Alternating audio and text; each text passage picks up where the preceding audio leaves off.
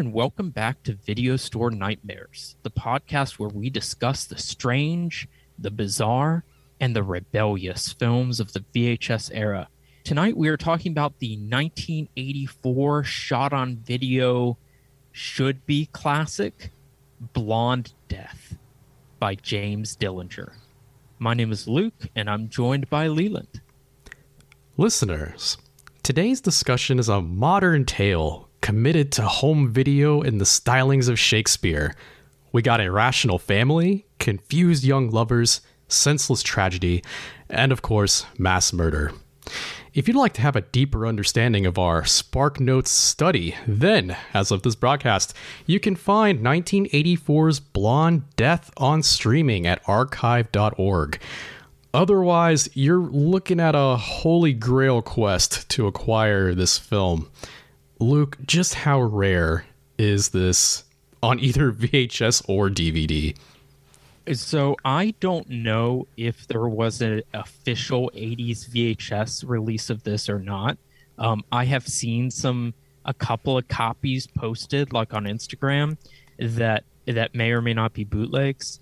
I have the Bleeding Skull reissue that came out in the mid 2000s.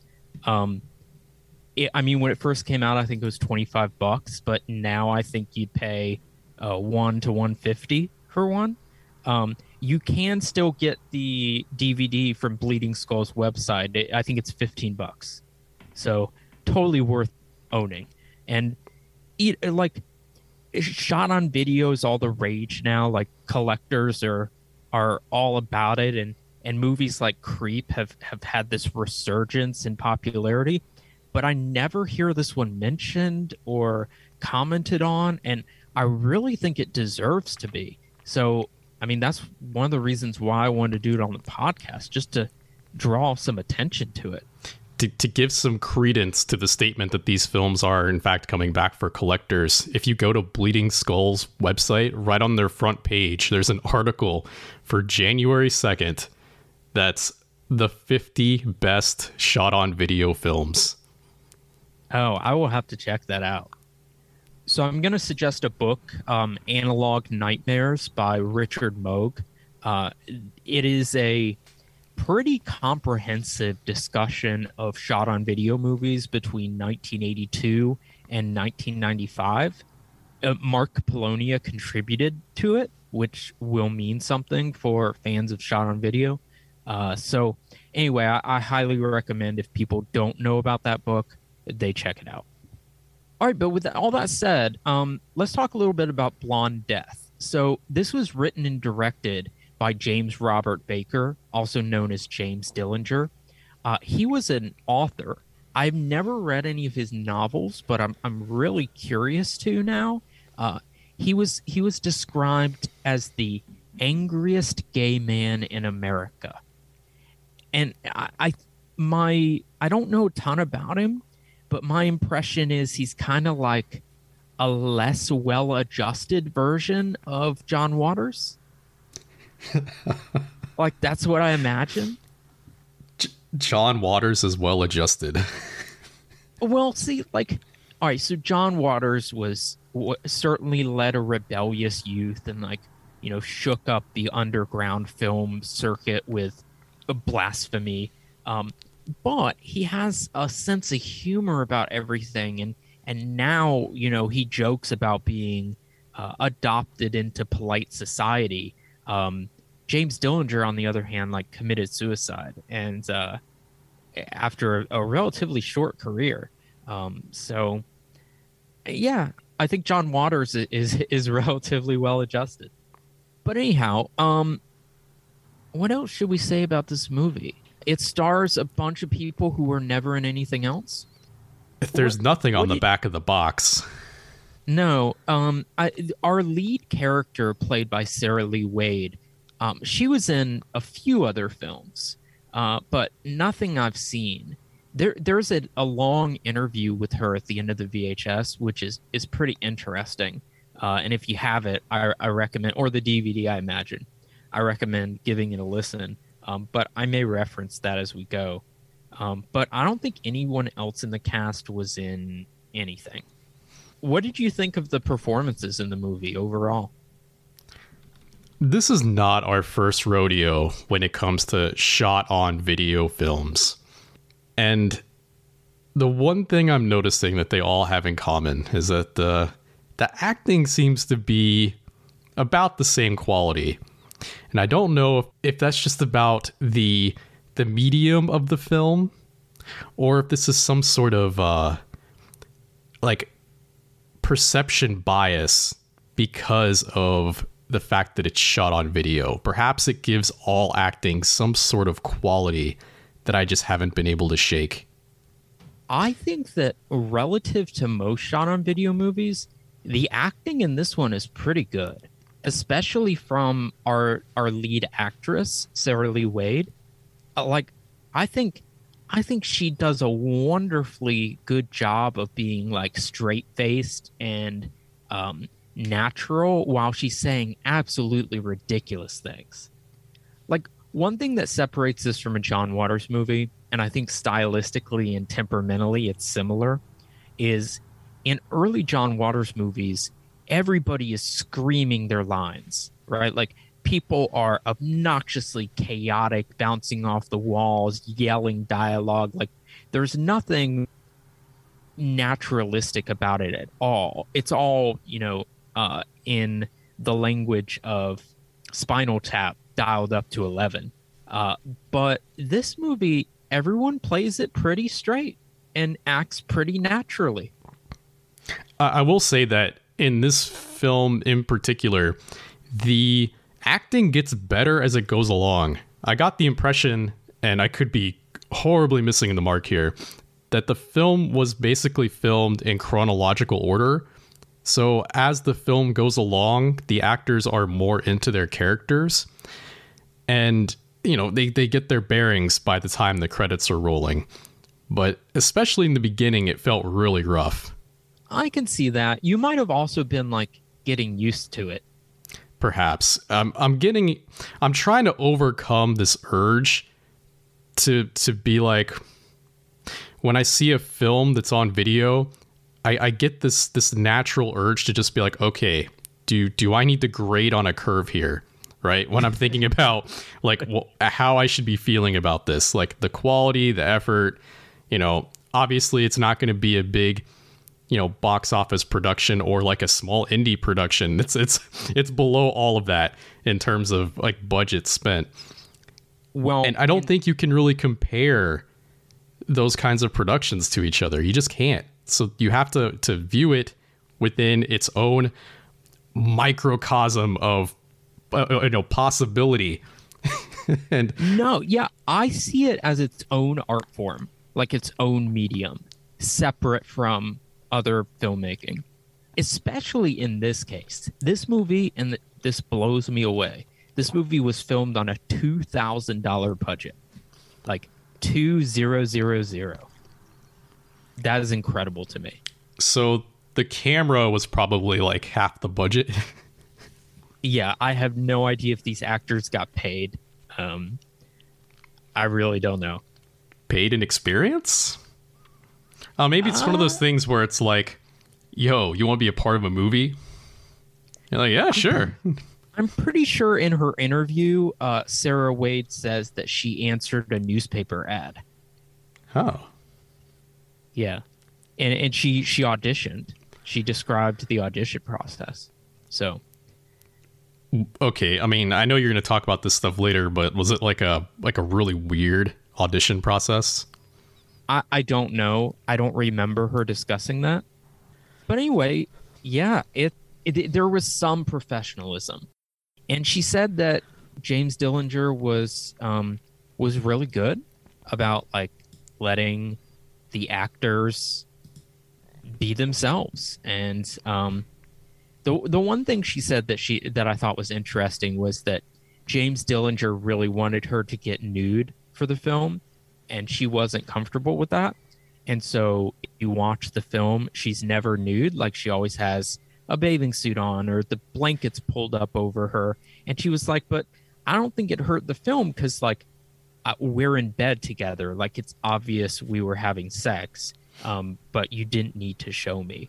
And I, yeah, I think it works. I, I wouldn't have even noticed um, the lack of nudity if she hadn't brought it up.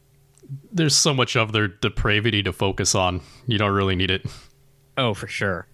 One other thing I think we should mention before we get to the trailer is uh, the soundtrack was done by the Angry Samoans. I think this was their only film work. I- I'm not sure. I'm not like a big fan of the band, but I know people like I know it has a passionate following. Um, so if that's a draw for you, like I think this is their sole film work. If I'm wrong, correct me. Like don't don't yell at me, angry Samoans fans. But um, like me if all wrong. two of you. oh no, that it, it has a big following. All right, let's play the trailer and then we'll get into the story. Testing. One, two, three. Hi, this is me, Tammy Lynn Bieberdorf, and these are my memoirs, in case we don't get out of here alive. I guess you know who I am by now since my name is all over the TV. But since everything they're saying about us is a pack of lies, I'd like to take this chance to set the record straight.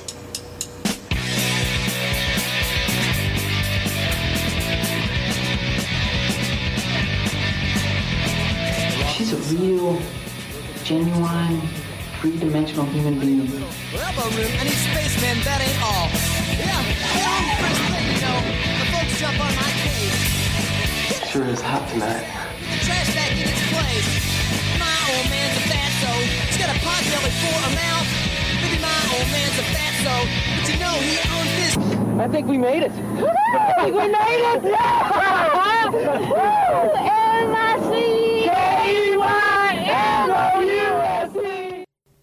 We should mention too, if you haven't seen this and you plan on it, the audio balancing in this film is very scuffed.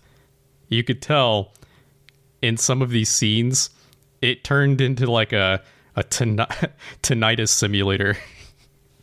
Yeah, it's um it's tough to hear in spots, which is sad because the dialogue is so good. But anyhow, you heard the beginning of the movie in the trailer where Tammy, our main character, is recording her memoirs. And so then we flash back, um, and her and her parents are moving into a new house in California. She's 18, and she says on the voiceover that she feels like a teenage time bomb, which is like the, the catchphrase of the movie. And they're driving past Donkeyland, which is just Disneyland, but I guess for copyright reasons they had to call it Donkeyland. It's very bizarre because later in the film they sing the Mickey Mouse Club theme song. So like that was allowed. Maybe like the litigious climate for for copyright lawsuits wasn't as crazy in the mid 80s. Yeah, I, I really don't know. Um, she does say in the video that they had to change it to Donkeyland, but she doesn't explain why. Anyway, it's uh, we we begin to be acquainted with her parents. So oh, the first time we hear her talking to her dad, first she says she calls him daddy, and then she says, "I mean Vern," like he's he wants her to call him by his first name. I, I'm not sure why. but he has some other odd idiosyncrasies that we'll get into later. And then it I I don't think it's her mom, it's her stepmom, right? Yeah, it's yeah. her stepmother. Yeah, it's her stepmother because we'll get into the death of her real mother in a little while. Um, her mother is like an evangelical Christian who is very disapproving of anything sexual at least uh, she claims to be. Anyway, I really like this when when they're starting to unpack. Her mom or her stepmom is like devastated that all of her cat figurines have been broken. And so Tammy brings up getting a real cat, and the mom is like, No, I hate cats. But in the scene before that, she unboxes like two cats from cardboard carriers. yeah, so they have pet cats um, and cat figurines. But yeah, she hates cats. What do you think of the mom's performance? Like, I think she's hysterically funny. Well, first, I can tell you that I have met somebody who was deathly afraid of frogs, yet had a room in their house dedicated to frog furniture, frog pictures, frog everything. Like a themed room for frogs. Yet they were afraid of frogs. Was it like a I want to overcome my fear sort of thing? I did not get that far. I didn't try to psychoanalyze it. Huh? So Okay. I'm just presenting that. there, there's the case. So well, someone not liking cats owning cat figurines is not outside the, the realm of impossibility. one thing she does love is Jesus. Um, she like walks around singing, "Yes, Jesus loves me," and there's this like Christian singer on TV all the time called Pat Goon, who is obviously supposed to be Pat Boone, but again, I guess they could not use real names. But this same video of him singing is played throughout the movie. It's very obnoxious. She does a very convincing job of playing that uh, absolutely arrogant, self righteous, lower middle class, way too Christian woman. Yeah, I actually think the mom's performance is really good. Like- like she's really funny. like she is miserable in her existence, so everyone else has to be miserable with her. yeah, she reminds me of um I don't think you've seen The Abomination, but she reminds me of the mother in that. That's another movie where the mother is obsessed with a television uh evangelist sort of person. I mean, e- even if even like ignoring other films, I think everyone has met somebody like this in real life. Yeah, well, as they're unpacking, she finds one of Tammy's books, and it's called Nice Girls Do, Now You Can Too. I should mention that this is this appears to be a real book. Like she picks up an actual paperback copy of something that has a cover that actually says "Nice Girls Do." This doesn't seem like the kind of film that would like make a fake book. Yeah, it's a real book. It's by Irene Kassorla. She was a Beverly Hills psychotherapist and soap opera star.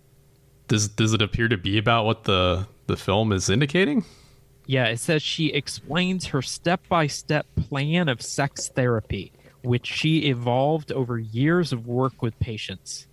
That sounds like a cool read. Maybe you can get on Amazon.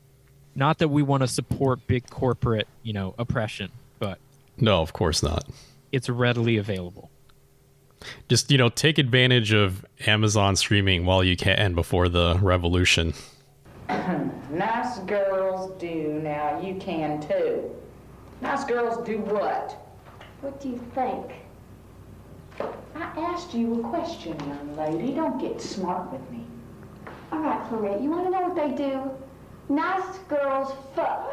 They F-U-C-K fuck. Vern! Vern! Get in here!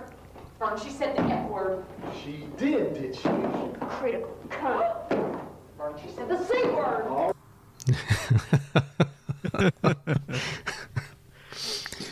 Yeah, so because she said uh, the F word and the C word, they wash her mouth out with Lysol. Not even soap. No. This is the scene that reminds me most of a John Waters film. At at some point, um Clarette, the mom, is like naming authors that she does not read because they're filth. And I think it's really funny. She says that she doesn't read Marcel Proust, which is Marcel Proust, uh, of course, but um I just got a kick out of that.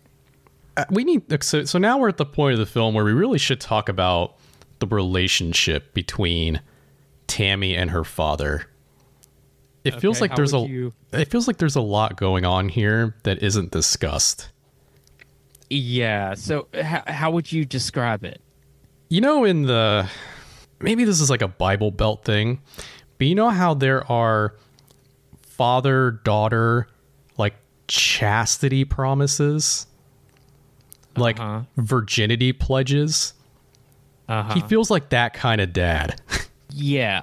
Um there's I, I'm sure we'll get to this, but there's a point where they talk about how when she was a little girl, she and her dad used to dress up in princess dresses and have like tea parties, among other things.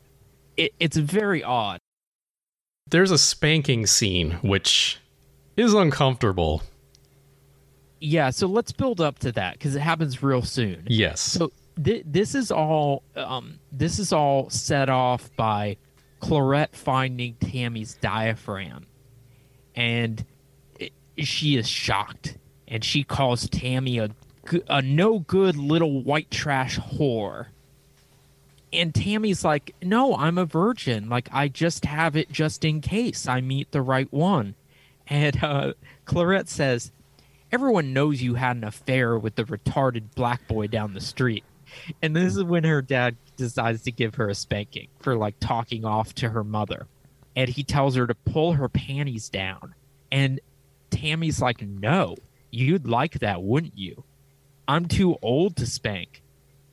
But they force her. The mom holds her down while the dad spanks her. And yeah, it's very uncomfortable. Which is probably how you can best describe the mood of this film. Uncomfortable. I I find it funny, but in the same way I find John Waters funny. Like it's such an affront to good taste. Like it's so far in the ridiculous direction that I'm able to just laugh at it all. You're- laughing as like a survival function. Maybe. You're laughing to counteract the bad mind chemicals. Maybe. I, I will say it's pushing it pretty far when after the dad finally lets her go. I forget exactly what Tammy says, but she basically indicates that she could feel his erection against her. Yeah. Again, uncomfortable is the theme of Blonde Death 1984. And, and the whole time the spanking is happening, Pat Bo- uh, Pat Goon is, is singing the like the spiritual, the hymn on TV. I feel like this might have been based on like a real life incident because there seems to be a, a lot of weird family trauma incidents that occur while a TV is on in the background. And I'd imagine that whether it's like a radio playing a song or a TV playing a, um, you know, a channel or a show or whatever, it like will forever ruin your perception of that piece of media. Like you'll forever associate that trauma or that like bad incident with that piece of media. I feel like he's going for for something like that here. I, I don't know a lot about James Dillinger, but I do know that he was described as the angriest gay man in America, and he was his work, as far as I understand it, was very much like striking out against white heteronormative suburban life in America, and he wanted to satirize and attack that, which is exactly what John Waters wanted to do. Um, this is just angrier than John Waters. like J- John Waters is is having fun with it. This movie Blonde Death is funny, but it's also clearly angry. Like I don't imagine that James was like a fun guy. I imagine him being like miserable to be around. and maybe I'm wrong. Like if you knew James and know otherwise, like let me know. Um, that's just how I imagine him. Anyway, Tammy escapes and she locks herself in her room. And in her voiceover, she tells us that she watched TV in a confused stupor for the rest of the night until she had to make a famished run to the kitchen. And this is where we really hear about the dad and Tammy's weird relationship. You stay away from me. I ain't gonna hurt you, Angel. Good God Almighty, I love you. Oh, All right. How could I have ever whacked the behind of the precious little girl I love so much? Here, let me kiss it and make it all well. Embarrassing me. Why? There ain't nobody here but your dear old dad and his precious little girl. No, it's just. A... don't know. I just think that, well, some of the things we used to do, I think they may have been wrong. Wrong? What's wrong with a dad who used to dress up in a blue velvet Scarlet O'Hara dress and play with his daughter like the twin sister she never had? Nothing, I guess. Or a dad who used to let his little princess dress up in a real mama stiletto high heels and walk all over his face? I don't know. Or a dad who cut off a donkey's head when that donkey sprung a boner at his sweetest little princess's birthday party on the lawn? Tired, I gotta go to bed. Oh, Lord. Me too. I gotta catch that plane at 8 a.m. I forgot about that last one. Yeah. okay, so uh, we originally tried to watch this on a VHS copy, and uh, the audio was so bad that sometimes you couldn't quite tell what was being said. So uh, I definitely missed that last line. Yeah, my my bleeding skull VHS sounds pretty good, but for whatever reason, the copy I made for Leland was not very audible. It's okay. I think it was after this scene that I switched to uh, the archive.org one. So that that's definitely reliable. Even even though the audio is still scuffed, it's not too scuffed to uh, to to understand. Well, anyway, we after i the dad has to catch a plane because he's going to Saudi Arabia for three weeks. Everyone, all the parents go to Saudi Arabia. In these movies, you mean? Yes, all of them. Yeah, I I'm pretty sure. I'm pretty sure that's where the parents are in the video dead. yes, yes, definitely. So this freaks Tammy out because she does not want to be alone with Clarette for three weeks. Yeah, yo, I also I also got to point out there's a lot of visual stuff in this scene that really st- stand out. She threatens him with a knife as he comes in. he's Uh-huh. he's what he's in his underwear wearing an unbuttoned overshirt that might belong to the stepmom. And he has a drink in one hand. He And- falls to his knees and puts his hands like very inappropriately around Tammy's hips when he is like blubbering. And this is like a pretty big strategy that abusive people do to to really guilt their victims into uh you know just accepting the abuse that's going on is you they try to frame themselves as the vi- as a victim. They're sorry. They didn't mean to do anything bad to hurt you. You know what i'm talking about? Yeah, and it's, and it speaks think- volumes. This character is not in this movie for very long. Once he goes to saudi arabia like you basically don't see him again. There's only one more scene after this. There there are several scenes in this movie though, and this is one of them where like it walks a very fine line between being disturbing and funny. And sometimes it like dips a toe over the edge. Um it, this is a scene especially when you you analyze it the way, you know, in in reference to real life abusers. I can see how it would make someone uncomfortable. Oh yeah, very. Whether it's like first, second, third, or maybe fourth hand, like abuse. Uh, this movie might might uh, wake up some feelings. So trigger warning. Yeah, trigger warning. Given that at the beginning. Have. Yeah, we probably should have. To uh to diffuse the tension, the director follows this up with a dance scene where Tammy is dancing in her underwear to the Angry Samoans. And if you think the dance scene in Nightmare on Elm Street 2 is ridiculous, this dancing is horrid. This might be the worst movie dancing I've ever seen. Yeah, it's pretty bad. basically Tammy's dance is just to like spread her arms out and like sway her hips from side to side. Does she snap while doing it? I don't think so. Yeah, no, she's not even snapping. Yeah. But she um so she said in her interview after the movie that for these dance scenes there was they were playing some other song that she did not know that it was going to be the Angry Samoans track and she was like maybe if I'd known what the music was actually going to be I would have danced differently. I don't know if it would have helped. I'm not sure. But anyway, Clarette comes in and she says that she has enrolled Tammy in a nine week Bible study retreat. And Tammy is not excited about this. She says that she wants to go to the beach, that Vern said she could. And and Clarette says this I bet you would like that, you depraved little gidget, like a chihuahua in heat. You're going to spend the summer with Christ. and and then and then she says that she's gonna give Tammy an enema to get her in the right frame of mind. and there's a scene where she chases Tammy through the house holding an enema bag.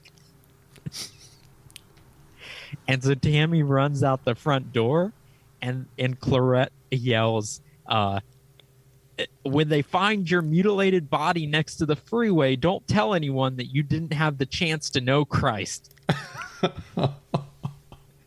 yeah, I think the mom's my favorite character. But like as I favorite mentioned- character to hate?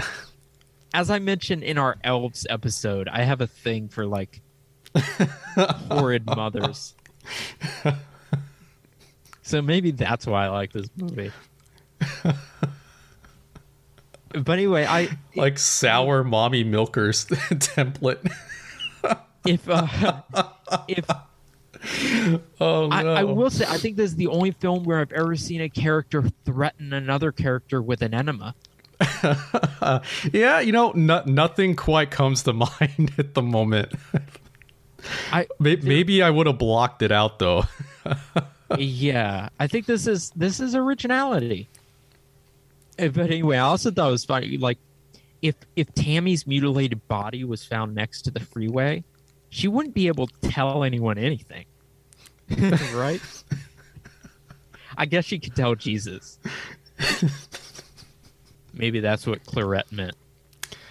Have you ever heard the name Clarette in real life? no. Yeah, it makes me think of like Clorox. It's it's a very it's an awkward name for me to say. Maybe it's just one of those um, like old names from the 40s just just not used anymore, like Agnes or like Dolores. I mean, the dad is Vern. I think that I think Dillinger was trying to give the like straight suburban couple like the most the the most like straight names possible. like boring, straight and ugly names possible. Yeah, it's kind of like uh, Edith Massey in Female Trouble lamenting how horrid the straight lifestyle is. Vern is not too bad. Could be worse.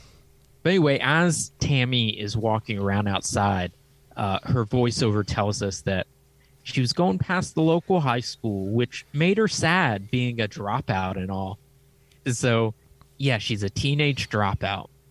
And this is where she meets um, one of our other main characters, this girl, Gwen, who has an eye patch.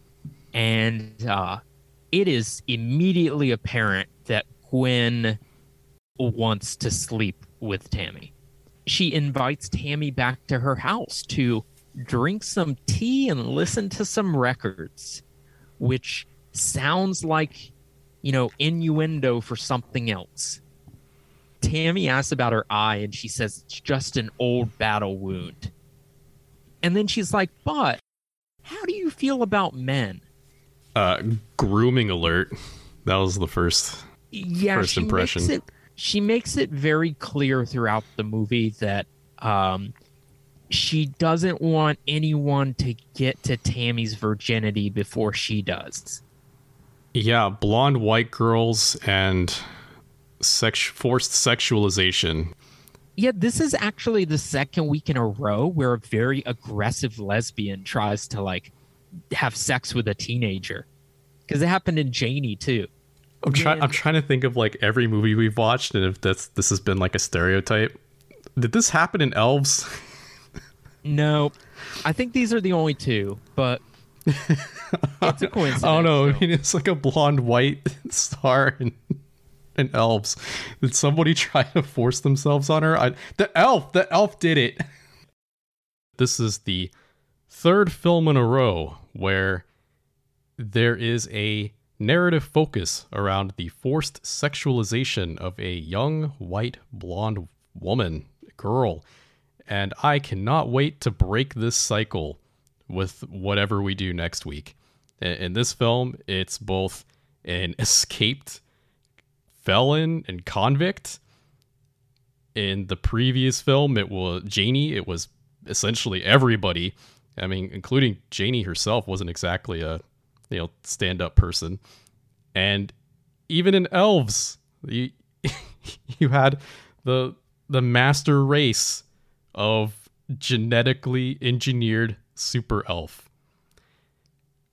that spent the entire film trying to impregnate the white, blonde, young protagonist.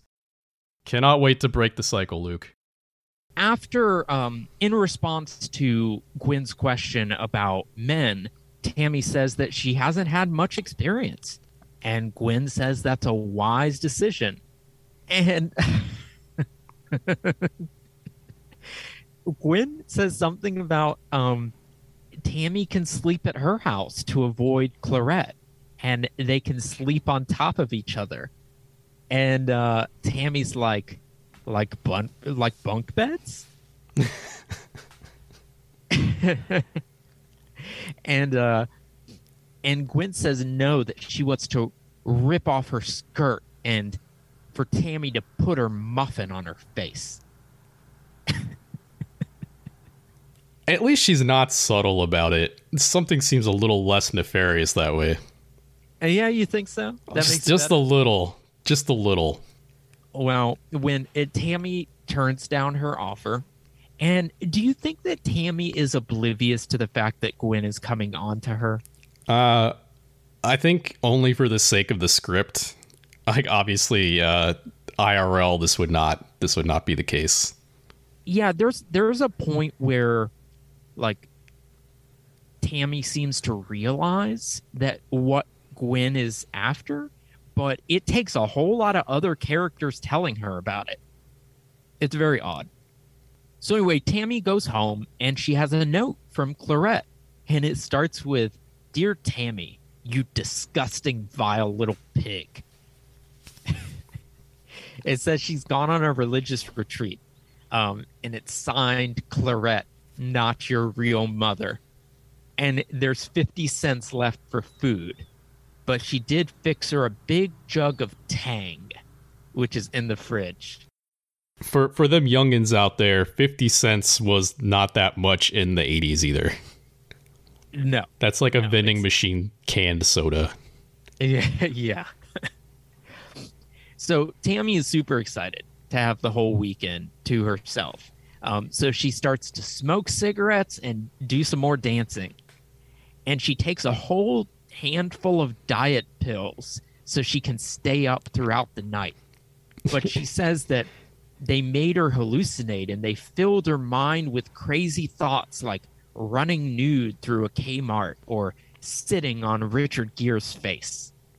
What was Richard Gere in at this time? Was it Pretty Woman? I thought that was like the nineties.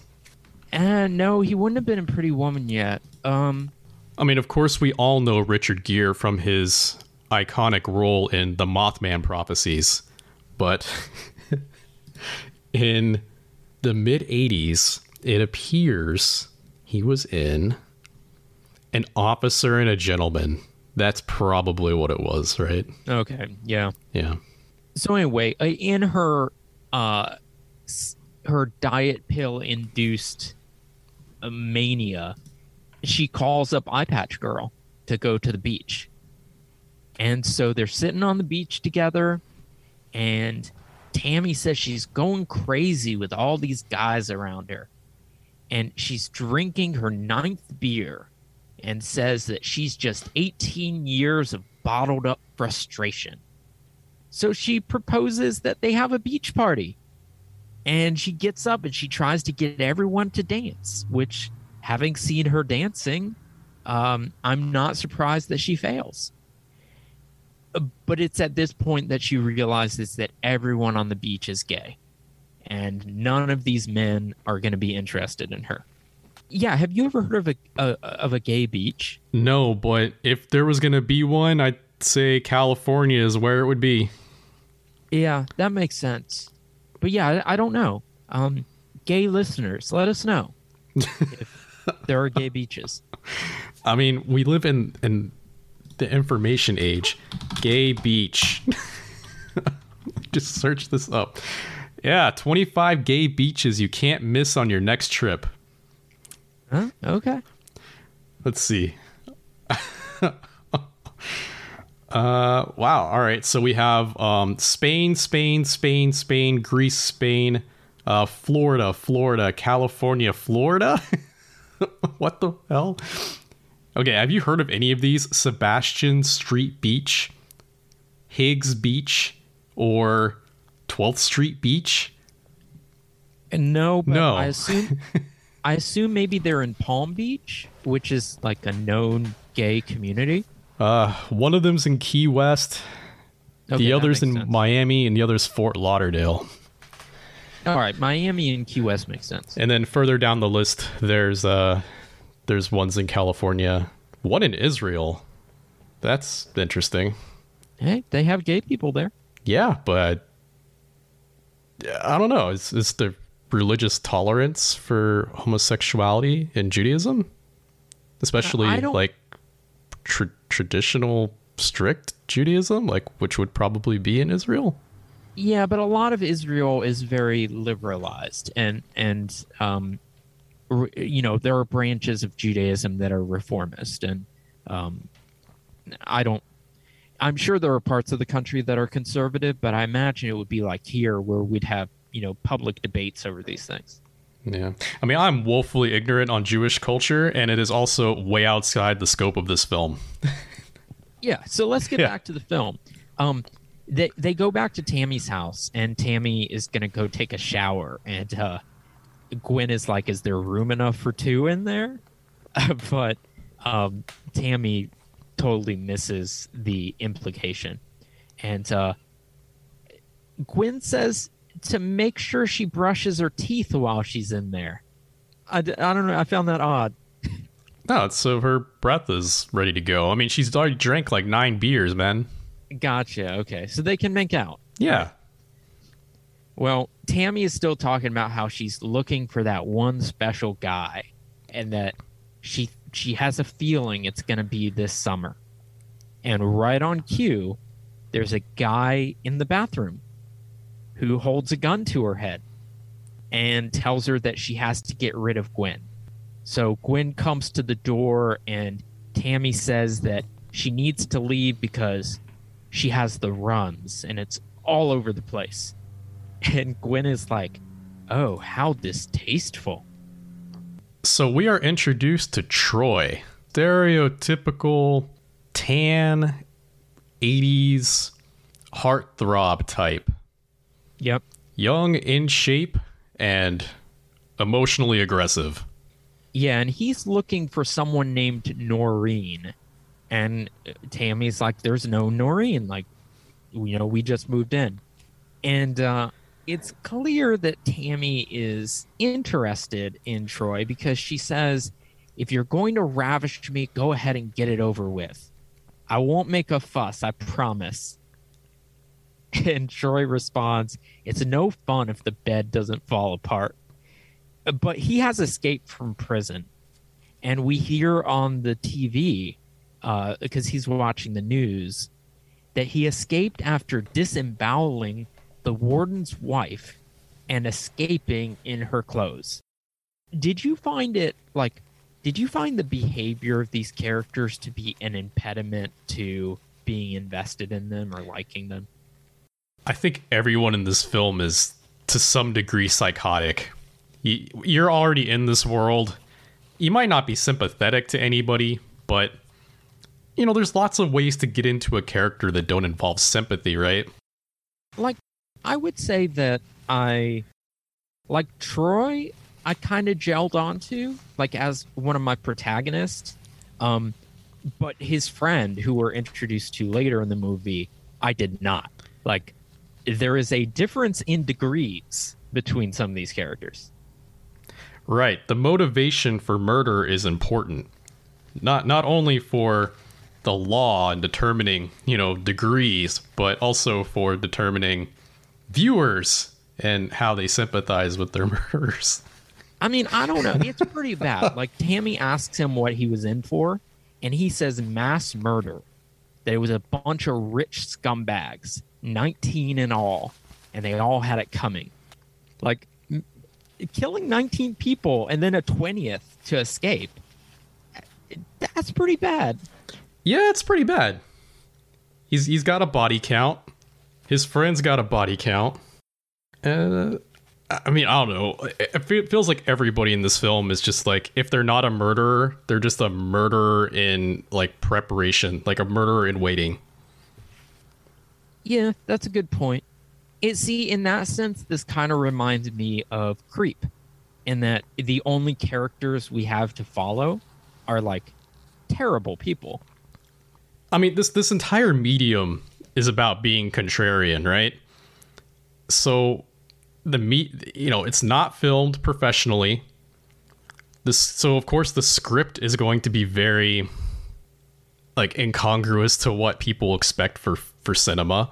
Um, I mean, so the characters are also going to be very untraditional, and this this just kind of goes with the territory with all of these on video films we've seen so far. We- that's a good point. Is is there even a normal a, a, a quote in quotes normal like on video film that that isn't just like some student project in the woods trying to film a zombie movie? Like I don't I don't know. Uh, I mean, there are some. In fact, I'd I'd argue that some of Tim Ritter's other films, besides Creep, are more um, orthodox. Um, but it's a good point that like they're intentionally subversive, right? Like this is the definition of a punk film, where it really is anti-establishment in every sense, even the moral sense. And so this next scene kind of confused me, but Tammy is saying that her stepmom's going to be back. And Troy knows that the stepmom is not. And he has this letter that was written by the stepmom Yeah. Talking about how she poisoned the Tang and the Tylenol with cyanide to kill Vern and Tammy. Why does he have this letter? Because he was going through the stepmom's belongings. The preacher sent a letter to the stepmother outlining the plan. Like, hey, here's the cyanide Tylenol. Dear Clarette, here are the cyanide laced Tang and Tylenol ready to go. If the one doesn't work, the other surely will. It is vital we make Vern and Tammy's death look like part of a random poisoning. So do nothing till I dream of your hot baby oil hand jobs and the church we will start with Vern's money. Son Bert. This Those hot movie baby oil hand jobs. Well, Any anyway, this film only came out a couple years after the the Tylenol murders, which I believe happened in the Northeast, like Chicago or something. I'm um, not familiar with these. Really? Oh, No. this is the entire reason why medicine bottles and a lot of other products now have tamper seals. It's because there was a series of like poisoning deaths that resulted in a major city, I believe it was Chicago, in the early 80s, and where the victims had all taken Tylenol, like branded Tylenol medicine, and it was laced with potassium cyanide. And I think about seven to 10 people died total. And of course, this spawned copycat crimes, which probably resulted in even more deaths. But no one was ever charged or convicted. No one was ever found to have actually done it. But it happened. Uh, no, I did not know anything about that. Yeah, so that is why there are tamper seals on a lot of medicines now. I mean, it's actually kind of like a security theater thing because it's pretty trivial to like undo it and then glue it back on, or like rearranged to look like it's never been tampered with. But Yeah. I don't think there's been another incident of like mass poisoning like this since the early 80s. Not that I'm aware of. Speaking of cyanide, tell me if you've ever heard anyone say this. I know somebody who eats entire apples, including the core, and he eats like five a day because he's convinced that the small amount of cyanide that are in apple seeds are going to build up his tolerance so that he'll be immune. I've heard of people. Well, I shouldn't say people. I, I've heard of um, of the idea of microdosing cyanide and other types of natural poisons to give your body an immunity to it. I just don't know if it has any actual bearing. I don't know if it's actually real. I want to say that was something that was done at some point in human history to prepare leaders for potential poisoning, like, you know, monarchies. Well, I But, definitely but I don't know if it works. I, I if it does, I don't think the minuscule amount in an apple seed is going to do anything for you. Well, I mean, that's why you keep ingesting it over a long period of time, right? Sure. Like I, I don't know it it sounds like hogwash to me but also if you are in a position in your life where cyanide poisoning is a real threat to your life you probably have bigger things to worry about than how many apples you eat per day yeah. After Tammy realizes that Troy is telling her the truth and her stepmom was trying to kill her, uh, she manages to get Troy's gun while he's in the shower and aim it at him. And he's like, you know, I'll do whatever you want me to do. Like, what what do you want me to do? And she she says, I just want you to kiss me. And he's like, "Oh, baby," and so they make out. But this is, uh, she says, it's her first time, so be gentle with her. And of course, while they're having sex, um, Clarette gets home with her lover, Bert, who had written the letter to her. And when they get inside, they see that the tang is sitting there and it hasn't been touched. And so Clarette freaks out. She pours it out and says that they'll just have to start over. and uh, they they get like turned on and start to have sex in the kitchen. Um, she's like, "I bet you want it right here in the kitchen." So she goes to get Tammy's diaphragm that she found. i forgot it was tammy's diaphragm Yeah, the one she found no. earlier. And um, so back to Tammy and uh, and Troy. I really liked this line. Troy says something like, "You know, are you really gonna, you know, stay with me?" And he's like, "We we might die." And she says, "Just as long as you're inside me when it happens."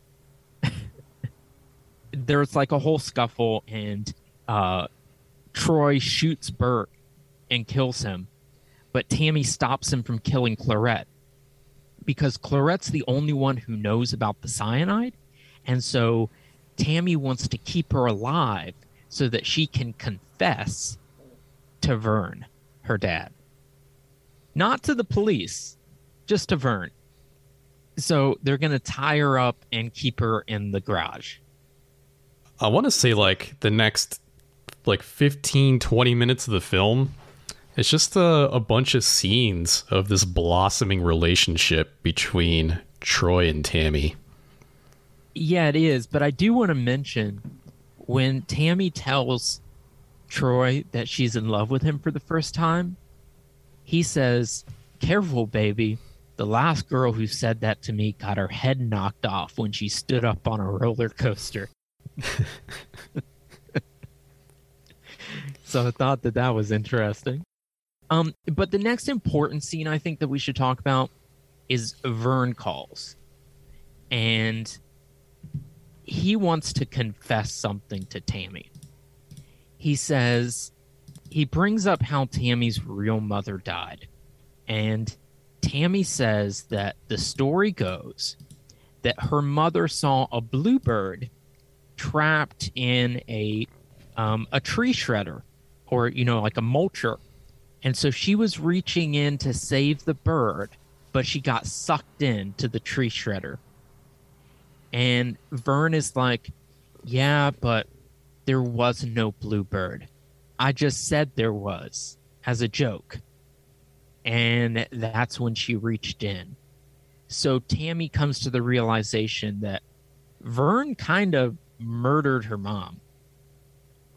I got the impression that he probably just pushed her in, but maybe he was just playing a practical joke. I I get the impression that based on Tammy's reaction, because we don't actually hear Vern talking, we just see Tammy's reactions. Um, based on her reaction, I think that he definitely did it on purpose. That's the implication. He's already irredeemable, but now he's now he's beyond redemption, like further beyond redemption. Troy comes back and he's covered in blood. Is this when he carjacked the the person for his car? For the they got like a bl- he he comes back with this hot black convertible that probably belonged to the director because this is a two thousand dollar budget film, Uh huh. and uh, he I- I don't want to misquote this, so I'm just gonna play it. Just some deranged Filipino foster parent whipping the shit out of his five-year-old amputee kid. I held him down, let the kid bite him. do, you, now- do you remember that? Yeah, that's what I was looking for. I was tr- I was, I was trying to quote it, but I couldn't remember the exact wording. he, if Yeah. he was abusing his his His amputee, amputee kid. so I held him down so the kid could bite him. it's little like throwaway moments like that that make this movie so good to me. like it's not it's not up to John Waters level in terms of the outrageousness and the humor, but it kind of surpasses John Waters to me with the just oddball bonkers out of nowhere asides like that. And this shirt is completely drenched in blood. He has a white polo shirt just absolutely drenched. So the the implication is that this kid bit down so hard that it just created a complete horror show. Yeah, he did a lot of biting. Yeah.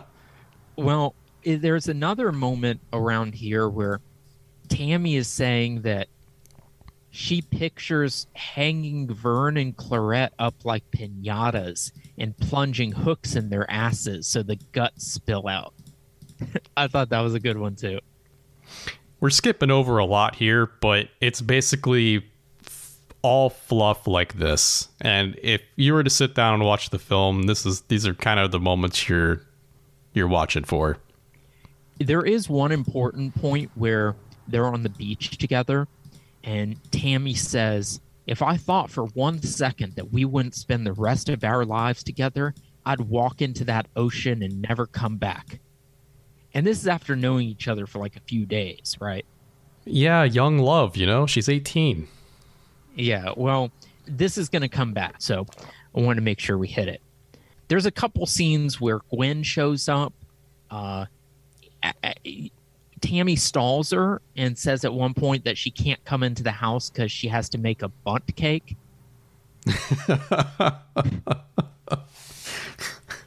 I have to. I have to make this Bundt cake. Yeah, I have to right now. Um, but she's on to Gwen at this point and realizes that she wants to get with her, but she's also trying to hide the fact that um, Troy is staying there and that you know they're together. Can't let her know a gross man is in the house. Right, exactly. But uh, in fact, Gwen says something like, "You seem different. Don't tell me someone else beat me to it." but anyway, she needs Tammy's help. She says that she's going to see her ex-husband, and he tends to be violent, and so she's scared of seeing him alone. So she wants Tammy to come with her. But in the meantime, she says, "Why don't you invite me in for coffee and sit on my face?" and Tammy's like, "The Bundt cake," and, and so that convinces Gwen, and she's gonna come back later. So while she's off with Gwen, we're introduced to uh, our other major character, Link. So he pulls a gun on Troy. He snuck into the house until he sees that it's Troy. And they we realize they were cellmates in prison. While meanwhile, while Troy and Link are catching up, uh, we see Gwen and Tammy show up at Gwen's ex-husband's house. And as soon as the door opens, Gwen attacks him, tackles him, rips his eye out With a corkscrew. with a corkscrew, and puts it down the garbage disposal, and then walks out. And he sits down on the couch with his eye gone to finish watching the football game. He just kind of covers it and cries a little. Yeah, I, I get a kick out of this scene. It's why um I think Gwen calls it an issue with their property settlement. Yeah, that's what she says in the car ride over. But he's not even sitting on the couch. He's he's on the floor. Is it when he watches TV? You mean? Yeah. I mean, he's just I mean, who knows? Where the backstory for these two is never fleshed out. He could have been extremely abusive in, in their past. But We in also this don't scene, know how she lost her eye. yeah, but this scene really just paints him out to be the victim. Like Oh, for sure. he doesn't even fight back. He just takes it and then goes back to drinking Budweiser in front of his football game on the carpet. This movie does not paint Gwen in a sympathetic light whatsoever. No. Anyway, back to Troy and Link. Link is starting to come on to Troy. And we gradually realize that they had a sexual relationship in prison. And Link keeps saying things like, you know, it's so hot in here. I think I'll I'll peel my shirt off. And he he wants Troy to wrestle with him.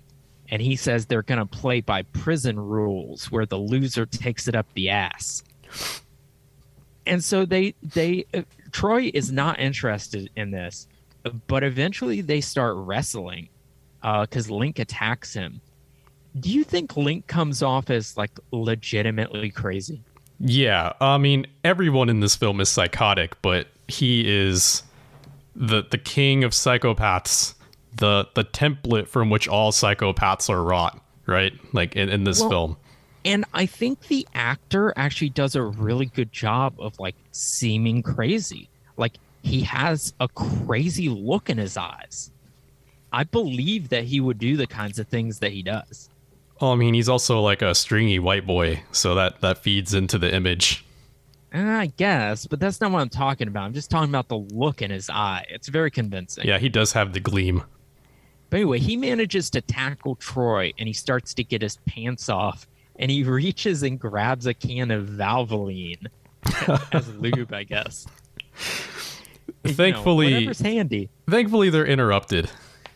Yes. Um, Tammy comes in and she is shocked. Uh, she thinks that they're like in a romantic moment. And so she she races out and then Gwen grabs a pair of hedge clippers and she says, I've dreamed about this moment. and she starts to go after Link. Right. But Troy is yelling after Tammy um, that he's not a homo because he hasn't taken it up the ass once in his life.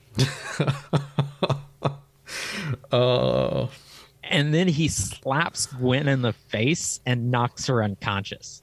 And the two guys chase after Tammy, and Gwen eventually wakes up and she goes to call the police on Troy and Link because the news has said that, you know, they're looking for them. But before she talks to anybody, she takes one of the Tylenol that's poisoned with cyanide. And right before she can tell the police the address, she collapses dead. Tammy is on the beach. She's about to walk into the ocean, like she threatened earlier, and she puts a gun in her mouth. Um, but Troy and Link show up just in time to stop her. And as they're struggling, the gun goes off, and it just kills some guy down on on the beach, like uh. further down the beach. we find out later that this was Pat Goon, the evangelist guy.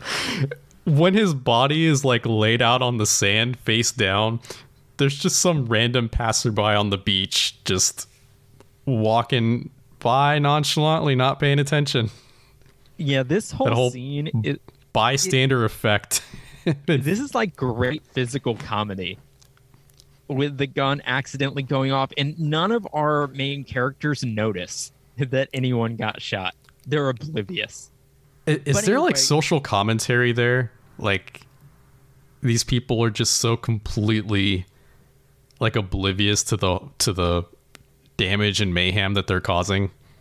I guess you could read that into it. it might be I- it might be too deep. Well, I get the impression that James Dillinger wants us to like identify with these people more than that. Like I don't think I think the ones he's attacking are all the the uh, quote unquote straight people who are being th- these young people are uh, wreaking vengeance on them in a way. But anyway, Troy and Troy and Link talk Tammy out of it, um, and Troy says that it's okay because Link swings both ways, and they're going to be like one big happy menage a trois. Close enough. Yeah. So meanwhile, Vern arrives home and he finds the hedge clippers and Gwen's dead body, and he hears Clarette out in the garage. He also finds a condom wrapped to a doorknob, Yeah. yeah. which he pulls off as he tries to close the door. Yeah, he's um he's quite bewildered with everything that's happening. But as he goes into the garage to find Clarette, Troy and Link and Tammy get home and they park the car right in front of the garage door but leave it running. So all of the exhaust fumes are filling the garage. And eventually Clarette and Vern die. Just like that. Yeah, ironically enough, um, that's how James Dillinger killed himself with the car exhaust in the garage trick. Trick? You know, whatever you want to call that. Uh, I mean, Tactic, measure, te- technique? sure, technique. Uh, method. I think method is probably the most tasteful way you can put that. Trick. Well, while this is going on, we hear a TV report about Pat Goon being shot, and the TV person says that he exemplified every decent, mediocre American virtue, which I think could be like the tagline for the movie. Those are the kinds of people Dillinger wants to go after. So Troy and Link and Tammy have this plan that they're going to go rob Donkeyland because Link used to work there and he knows exactly where the money gets handed off to the security person. So as they're, you know, in Donkeyland getting ready to rob it, and this is actually filmed in Disneyland, we should point out. Like they took a camera into Disneyland and filmed this movie. And no one knew what they were doing. Yeah, do you think this is like unique? Do you think any other movie has done this? That's a good question. I mean, this movie was probably such small time potatoes when it came out that they were able to avoid Disney's legal team. Of course, Disney in the mid 80s was nowhere near as powerful as it is now. Uh, they didn't. Like Disney stock, even up to like the early 2000s, was like 15 a share or something like that. It wasn't very much. Yeah. Now, now it's like $184 a share. Um, and I think it's only rising. Uh, Yeah, well now they own Star Wars, they own Marvel, like they're Fox. virtually yeah. they're virtually a monopoly. But Anyway, it was a different time. So anyway, um, They're filming in Disneyland. yeah, back then you could probably get away with this. If you tried this now, I mean, one s- surveillance and and security has has made leaps and bounds since the mid 80s. So I don't know if you could really get away with this unless you uh, were a little bit more clandestine about it. That said, obviously the interior shots that were you were about to see were not filmed here, but No. yeah.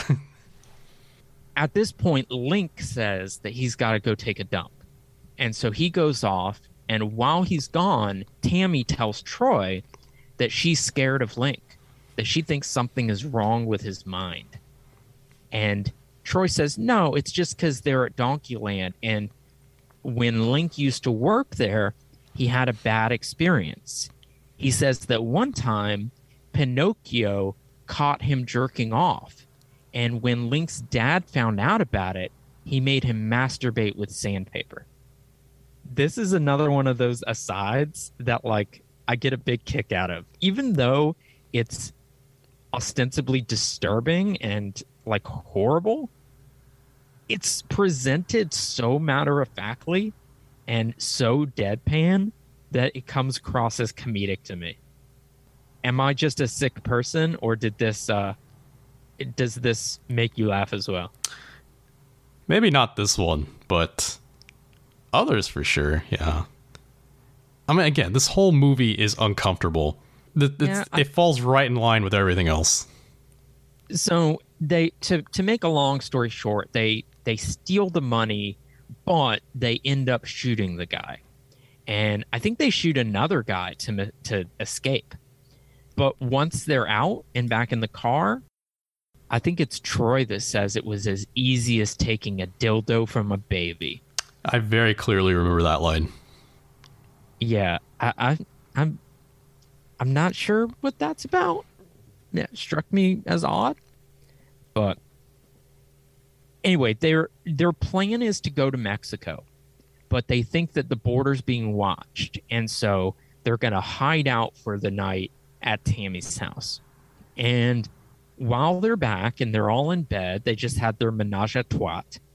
Link goes into the bathroom and Tammy realizes that the tang is missing.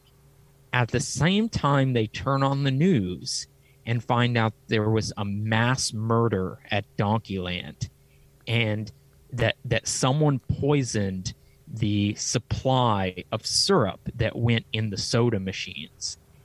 And then we see footage from Jonestown um, used in place of showing us the massive dead bodies at uh, at Donkeyland. Did this use of the Jonestown footage seem like grossly inappropriate to you? So first off, if you hadn't told me this was footage from Jonestown, I don't think I would have noticed. But so to put this in perspective, the the deaths in Jonestown, I believe occurred in the late 70s, like uh 1978, 77, something like that. So this movie came out less than 10 years after the mass suicide at Jonestown. I would not have noticed that this was even footage from Jonestown if you didn't say something because it's only used for what seconds? Not Yeah, that long maybe at all. Maybe five to ten seconds. Yeah. But this would be like if like after 9/11 there would be like a film in 2009 that would just use footage of the twin towers going down. Yeah, and not to not to represent the Twin Towers, right? To represent a fictional situation. Yeah, like just to represent a building like falling down or something. Like if they just showed a tower collapsing and then they used that as as like video archival footage or whatever. as if like in creep all of that uh, stock footage of buildings being uh, like detonated Oh no. they use the they use the oklahoma city bombing footage Yeah. Wait, it's like that wait, th- but they didn't actually, right? no, no. i'm saying it would well, what if they did? yeah, yeah. but you know it, for the first thing that strikes me about this is like all right so it's like five seconds they didn't have to do this No. right? They didn't have to show mass dead bodies at all, and if they did, they could have, you know, filmed it. Um, but instead, they use this footage, which makes me think that it was intentional. That Dillinger wanted to be intentionally blasphemous. but I'm I'm not sure what it accomplishes, like what point it communicates. Do you think there is one?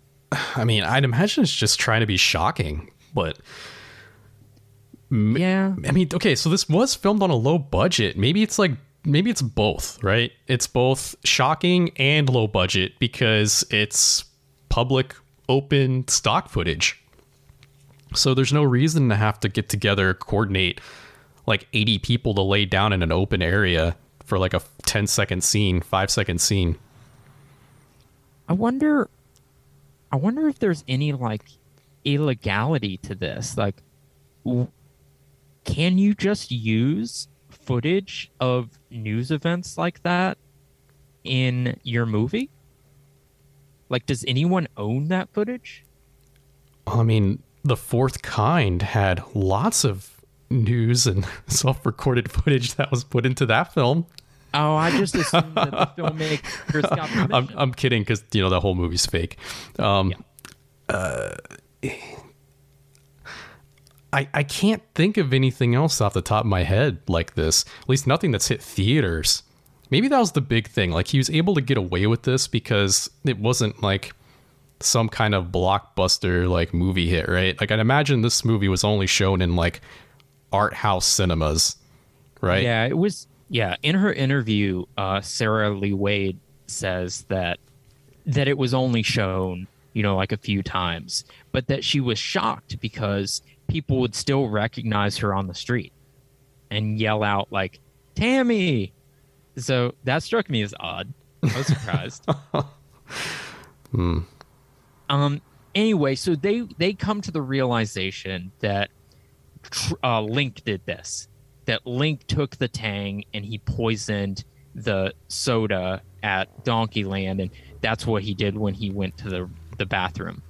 And so they might have gotten away with the robbery, uh, but they're definitely not getting away with this. And they the house is surrounded by a SWAT team. They want them to strip and come out with hands on their heads. Would law enforcement actually ask you to strip? No, not that I'm aware of. Closest thing you probably could get to that would be during a felony car stop. They might have you lift up the, your the, like the back of your shirt just to show that you don't have anything in your waistband. Yeah. Well, they ask them to strip, and none of them are going to go. They're going to try to sneak out the back.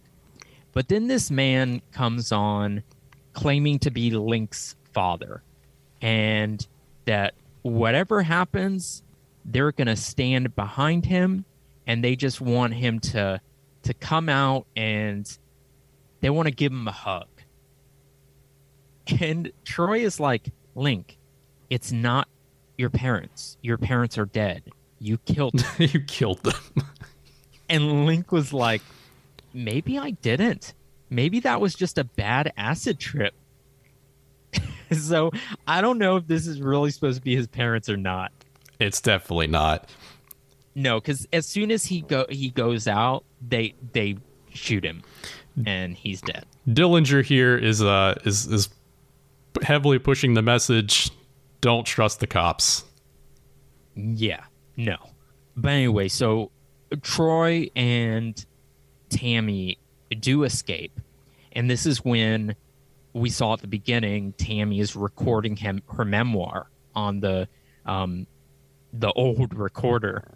And they're they're still on the run, she says, but you know, things are getting things are getting tiresome and she's tired of being on the run. And on top of that, when Troy gets home, he thinks that somebody recognized him at the grocery store and the feds are after him, that they followed him all the way home. So they turn on some angry Samoans and they take the cyanide Tylenol and lay in bed together to die. They die making out. Well, they die fucking. Yeah, yeah, she wanted him inside her. Yes, as alluded for at the beginning of the film, she wanted if they're gonna die, she wanted to die with him inside her, and that is exactly what happens. the ultimate twist is we see that it was not the law enforcement after them. It was just the Jehovah's Witnesses that wanted to give them a Watchtower magazine. All right, so that's the end of Blonde Death. Um, do you want to give your final thoughts and a rating out of four? I I don't have a, a a rating in mind. I did not have one in mind before we started re- talking and reviewing this film because I feel like for the most part I may have been unfair in my previous critiques of on video film because at first I was just very put off by the medium. But now I'm starting to become adjusted to it, inoculated to it. Perhaps that's that's a better term. And because of that, it's easier for me to appreciate these films more for what they are trying to do outside of this uh, very unique and stylized production quality. That said, I still think Creep is is so far the best on video film we've watched. Um, and letting and stewing on it and reflecting on it, I still feel like that's probably the best one. It's only gotten better in my mind, is what I was trying to say. But Blonde Death really starts kind of slow. Like, okay, it's disturbing at first, and then it drags a little, but it gets a lot better as it goes. And thinking back on it, it also, much like Creep, just gets better as I think about it. And talking about it really helped me sort of identify and isolate the the little things in the script that really magnify this film into something that really makes it stand out, even among other on video films that we've seen thus far. In terms of actual content, right, visually speaking, there's not a lot of depravity here. Most of it is spoken, alluded to, referenced, but almost never shown. I mean, even the couple of gunshot deaths that are on camera is really just some guy in bloody makeup jiggling around from the forces of bullets. But even then there's still a lot of there's a lot of disturbing content here and it really borders it straddles that this uncomfortable valley line between traumatic and absolutely ab- absurd and perhaps this is something that's more relatable if you have been in a field or been in a, a, a field of work that involves constantly being exposed to trauma.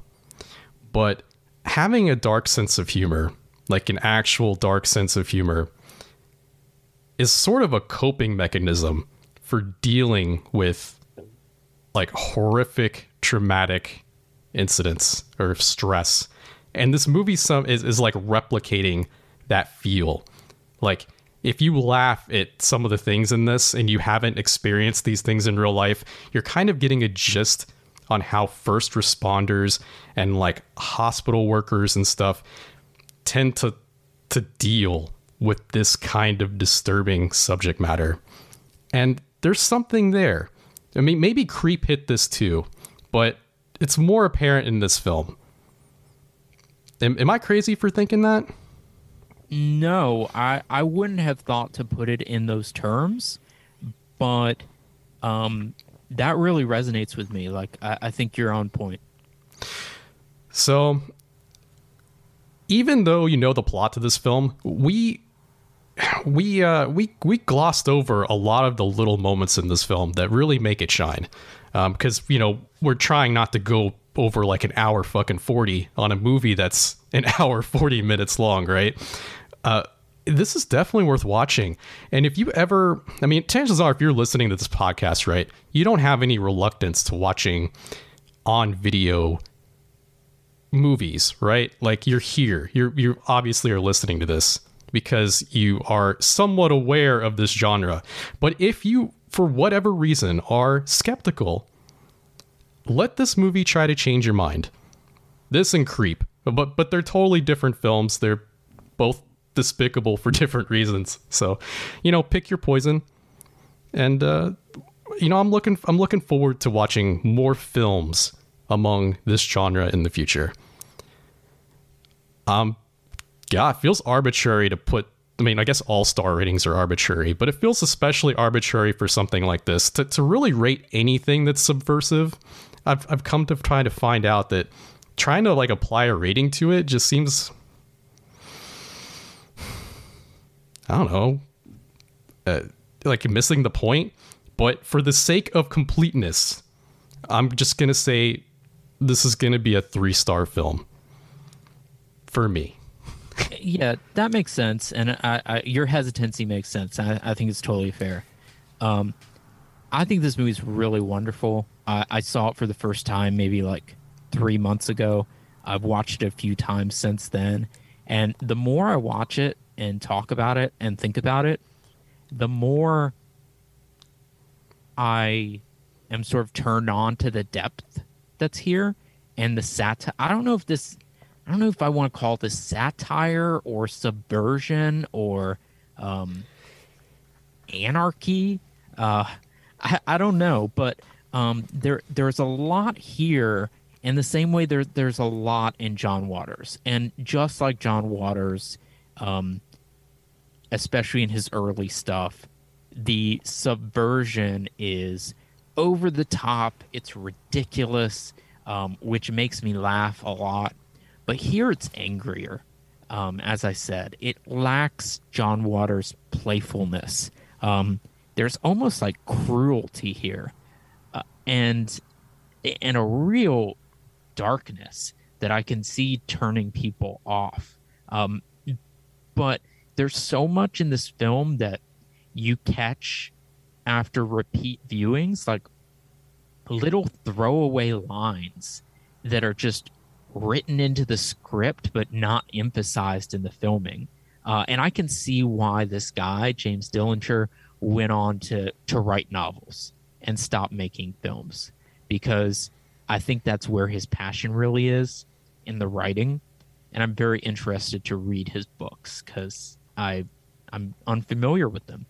Um, but anyway, yeah, I, I think I've I mean I've kind of given a review throughout this show. Um, uh, but I'm gonna go out on a limb just because I really want people to watch this, uh, and I'm gonna give it four stars. Wow. Yeah, um, I, I wasn't going to because I was like, this isn't this isn't at like female trouble level, right? Like I think that's still a a better film, um, but this is trying to do something different, and it's got a different attitude and ethos to it and I think a different philosophy about life.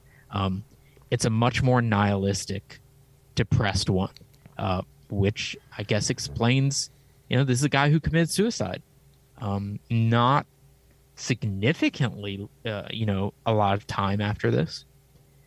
So anyway, I think it's trying to do something different, and um, I think it's an important work in the history of subversive cinema, shot on video cinema, um, punk cinema. Uh, this movie is is not well known, and it needs to be. All right, so w- that's it for Blonde Death from 1984. So next week we're going to do another AIP flick uh, from 1992, Mind, Body, and Soul, starring Wings Hauser. This one is super fun. I, I don't know if I'd call it good, um, but it is fun in the way Elves is fun, which is that it is bonkers. Um, Wings Hauser from the Carpenter fame hey, the Carpenter is uh, not good. no, it's pretty bad. yeah, it's really awful. I, I was gonna I was gonna speak in its defense, but it's pretty bad. I always get Wings Hauser and um and what's his name, uh, the Ginger Dead Man confused. The Ginger Dead Man? Yeah, the guy who plays the Ginger Dead Man. Are you talking about Gary Busey? Yeah, He plays the ginger dead man? yeah, he does. Oh, I have not uh, seen that. Yeah, I always get them confused because I was I was thinking that Wings Hauser was in Hider in the House, but that's Gary Busey. Yeah, I mean, he's just like a Dr. Thunder brand version of Gary Busey. Well, if uh, if you have not seen Mind, Body, and Soul, um, you can watch it on Tubi. Uh, the VHS is cheap; it's easy to get. Uh, I'm pretty sure it's on DVD, so check it out and join us next week. And in the meantime, you can follow us on Instagram at video.store.nightmares, where I post everything that we do. Uh, Leland, do you have any last words? Thank you for your continued support. Beautiful. Uh, we will talk to you all next week about mind, body, and soul.